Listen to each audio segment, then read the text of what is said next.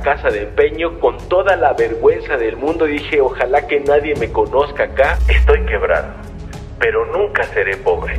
Y yo le pregunté, oye, pero no sé manejar armas. No te preocupes, no vas a ir armado. Esta oportunidad no la puedo dejar pasar. ¿Que cobre un cheque? Yo no sabía que iba a cobrar dinero por eso. Hola, ¿qué tal? ¿Cómo están? Yo soy César Davián y esto es Vivo Emprendiendo. El día de hoy estoy súper contento porque por fin vamos a darle continuidad a ese capítulo donde me quedé, que interrumpí para regresar a mi niñez, pero por fin el día de hoy vamos a continuar con este story time. Y si es la primera vez que llegas a este canal o a este video, te recomiendo que le des clic a esta tarjetita porque allí encontrarás los videos que le anteceden a este y que te ayudarán muchísimo a comprender todo lo que va a suceder en este video. Y como siempre les digo, vayan por su bebida favorita o por su snack favorito, porque ya me dijeron que no les llaman botanas en otros países. Y yo en esta ocasión y para variar voy a disfrutar este story time con un buen cafecito. Comencemos. Después de mis últimos dos negocios y de haberlo perdido absolutamente todo, y cuando digo haberlo perdido todo me refiero a no tener dinero ni siquiera para comer porque me encontraba viviendo en la casa de mi hermano, en un fin de semana a mí me dieron muchísimas ganas de ir al cine, ya lo extrañaba porque como algunos de ustedes saben, a mí me encanta ir al cine y me encontraba en ese fin de semana deseoso de ir al cine, pero como no tenía dinero, lo que se me ocurrió fue recurrir a una de las poquísimas cosas que me quedaban de valor, que era un casco de hockey y unos patines de hockey para venderlos. Así es que le hablé a una amiga que tenía hijos pequeños para decirle, oye, ¿no te interesaría comprarme un casco de hockey y mis patines de hockey? Yo sé que a ti te gusta muchísimo patinar sobre hielo, pero se los podrías regalar a alguno de tus hijos. ¿Te gustaría verlos? Sí, cómo no, César, tráelos, aquí los vemos. Y ahí voy con mi casco y mis patines de hockey a su casa. Llego, ella me dijo, sí, cómo no, yo te los compro. Y en eso que llega su marido, entra y le pregunta a ella, oye, ¿y estos patines y este casco? Se los acabo de comprar a César, son para Ricardito. Y le dice él, sí, pero recuerda que no solamente tienes un hijo, tenemos dos hijos. Y si le compras a uno, le tienes que comprar a los dos. Y como nada más tenía un par, pues ahí se esfumó la venta. Yo dije, ¿y ahora qué hago? Le dije yo, no, no te preocupes, no pasa nada. Y entonces la última alternativa que se me ocurrió fue ir a una casa de empeño. Y ahí me tienes. Voy a la casa de empeño con toda la vergüenza del mundo dije, ojalá que nadie me conozca acá.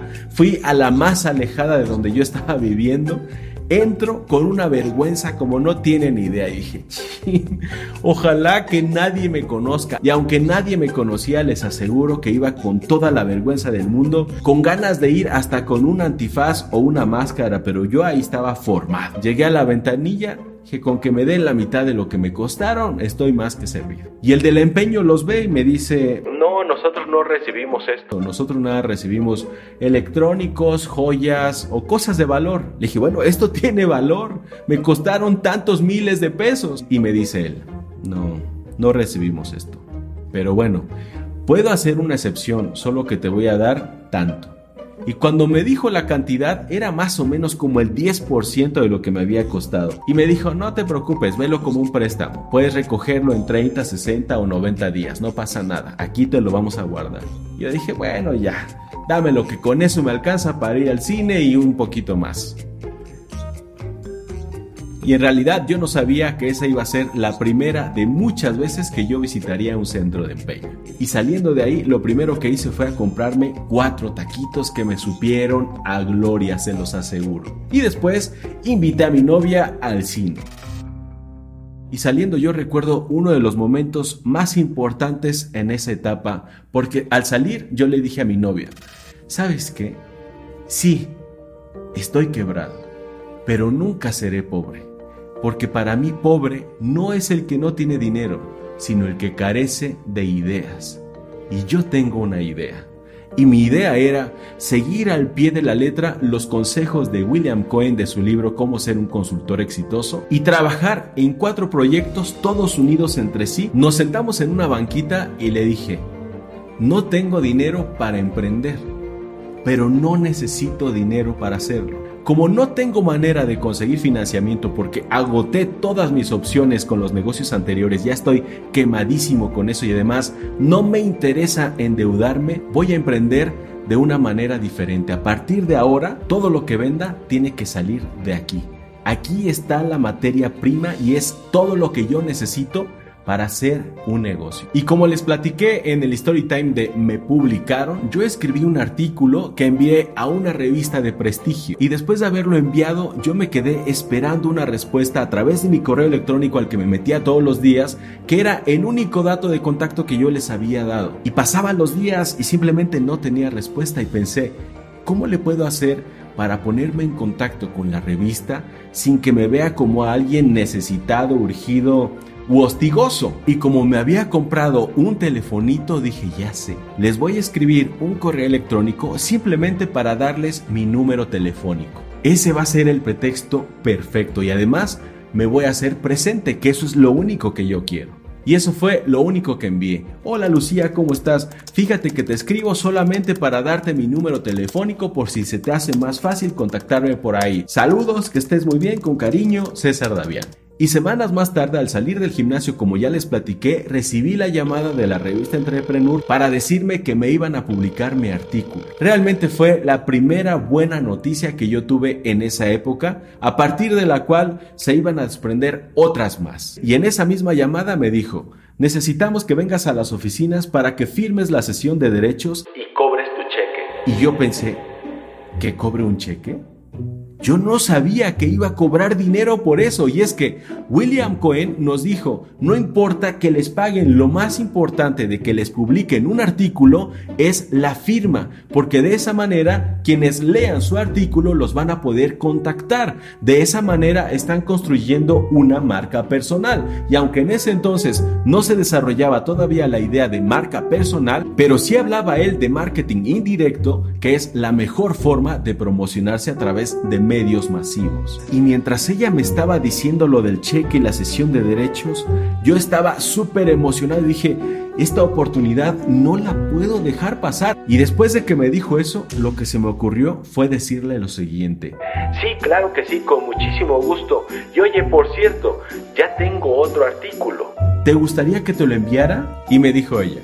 Sí, envíamelo con muchísimo gusto. Oye, pero por favor no me lo envíes impreso por correos de México. Envíamelo en Word por correo electrónico, ¿ok?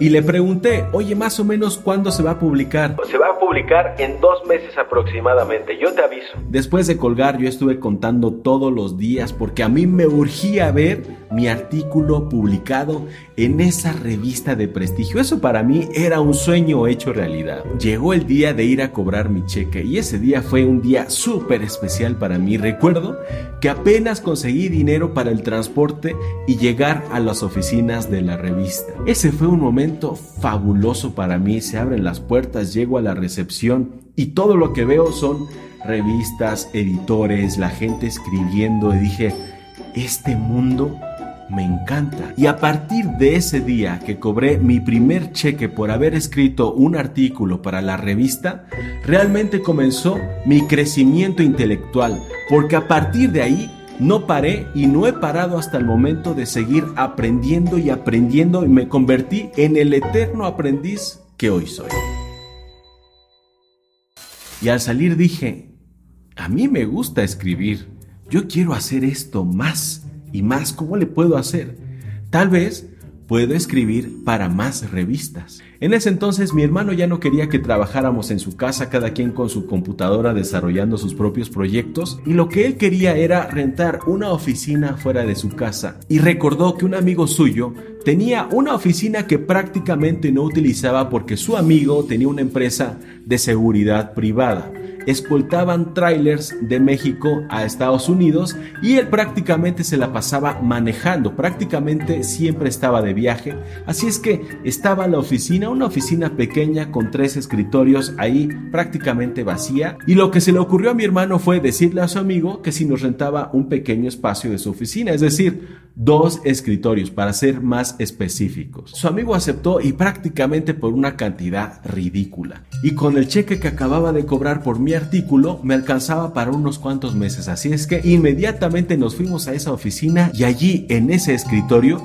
comencé a desarrollar los cuatro productos que definitivamente iban a cambiar mi vida. Comencé a escribir artículos y artículos y más artículos y comencé a enviar esos artículos a distintas revistas, pero las publicaciones en las revistas, sobre todo en aquel entonces, eran muy tardadas. Más o menos la publicación de un artículo demoraba entre 30 y 90 días. Entonces, durante todo ese tiempo yo prácticamente no tenía ingresos, pero yo tenía la necesidad urgente, apremiante de irme de la casa de mi hermano porque ya habían pasado tres meses. Ustedes ya lo saben, el arrimado en casa ajena a los cuatro días apesta, más o menos. Y a mí me urgía irme de ahí, pero no tenía los ingresos necesarios. Días más tarde llegó el dueño de la oficina, el amigo de mi hermano, y empezaron a platicar entre ellos mientras yo estaba escribiendo mi libro, mi primer libro en aquel entonces. Que por cierto, si me preguntan dónde está ese libro, pues no lo publiqué como libro porque terminé dividiéndolo en un montón de pedazos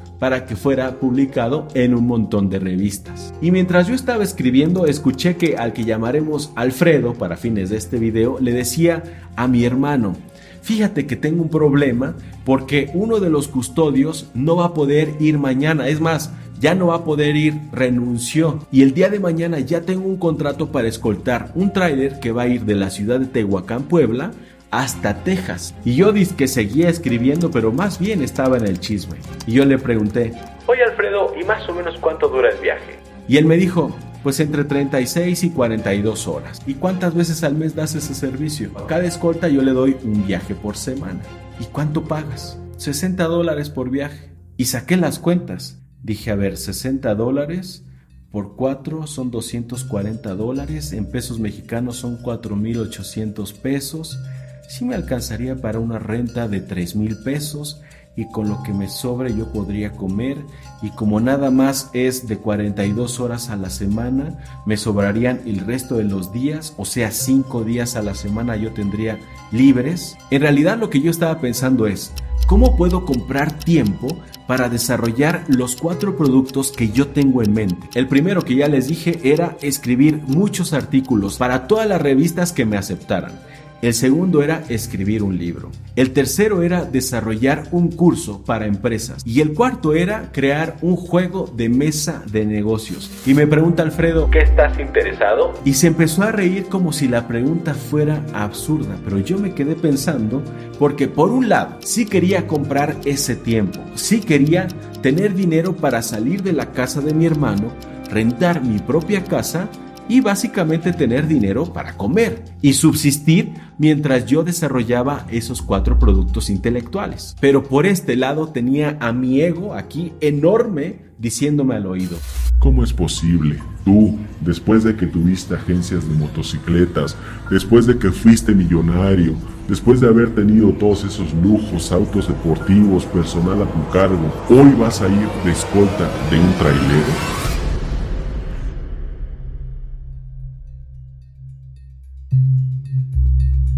Y al final tomé una decisión. Por un lado tenía a esta voz inteligente diciéndome lo que debía hacer, pero por este otro lado tenía a mi ego que era muy fuerte para mí en ese entonces. Así es que tomé una decisión y le respondí. Ya no busques a nadie, contrátame. Y Alfredo realmente dudoso me dice, ¿en serio?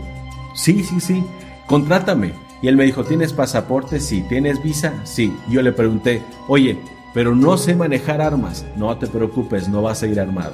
Perfecto, contrátame. Y me dice, bienvenido. Mañana paso por ti a las 4 de la mañana. Y a las 4 a.m. yo ya estaba afuera de la casa esperando a que él llegara, que llegó súper puntual. Y ahí comenzó una siguiente etapa de aventura, de aprendizaje, de crecimiento y de retos. Créanme que ser escolta de un tráiler que va de México hasta Estados Unidos es una aventura digna de hacerse documental. Se los aseguro, la vida de los traileros es muchísimo más compleja de lo que uno pensaría. Es en muchos casos aventurera, exótica, difícil y desde luego peligrosa. Desde luego que los primeros viajes fueron súper difíciles. Primero por la manejada de 42 horas prácticamente sin descansar. Solamente nos deteníamos para comer y pues para hacer las necesidades biológicas de cualquier ser humano. Pero fuera de eso, no descansábamos. Manejar 42 horas continuas es un reto que de verdad fue muy difícil para mí, sobre todo porque no tenía experiencia. Y por otro lado, era muy complicado para mí porque seguía teniendo muchísimo peso, fuerza, ese ego tan grande que yo había cultivado por muchísimos años.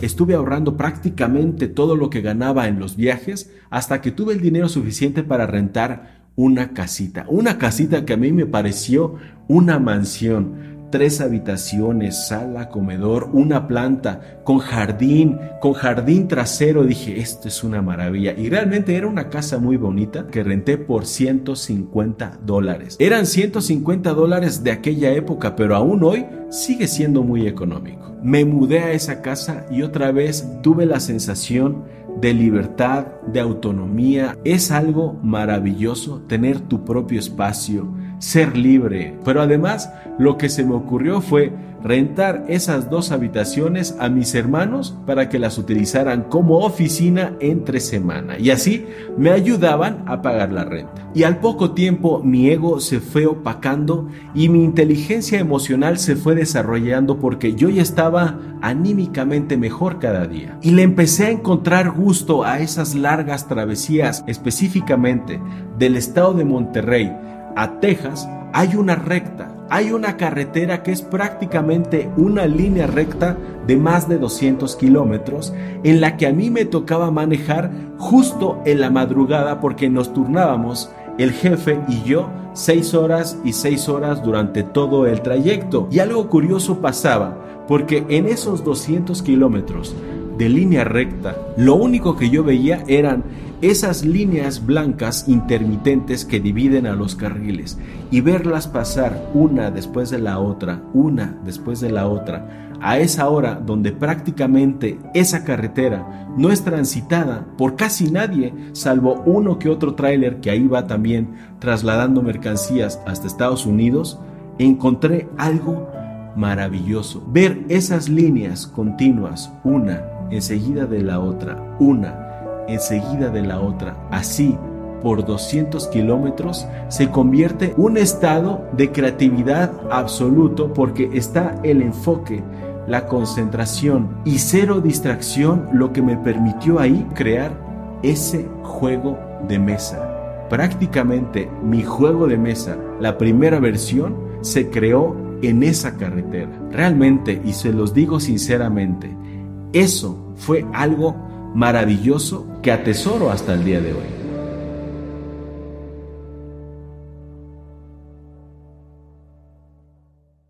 Pero además me ocurrió otra cosa fabulosa y esta relacionada con la música. A mí no me gustaba para nada, es más, jamás he comprado un disco de este cantante, pero en esos viajes conocí una canción del cantante Cristian Castro, que era un cantante que le gustaba mucho a mi jefe, a mi jefe Alfredo, el dueño de la empresa. Y allí en ese tramo la escuché por primera vez y fue una canción que a mí me alentó muchísimo justo en esa etapa donde yo venía de ser pues prácticamente un millonario, ahora estar escoltando un tráiler prácticamente para encontrar la manera de sobrevivir y desarrollar mis productos, pagar mi renta y comer, escuché esta canción que seguramente muchos de ustedes conocen y que les invito a que en este momento le pongan pausa a este video porque yo no la puedo reproducir, pero les aseguro que todo esto va a cobrar sentido. Busquen el video de la canción de Cristian Castro que se llama Y después de ti, ¿qué? Y sincronícenlo al mismo tiempo mientras yo continúo con este story time.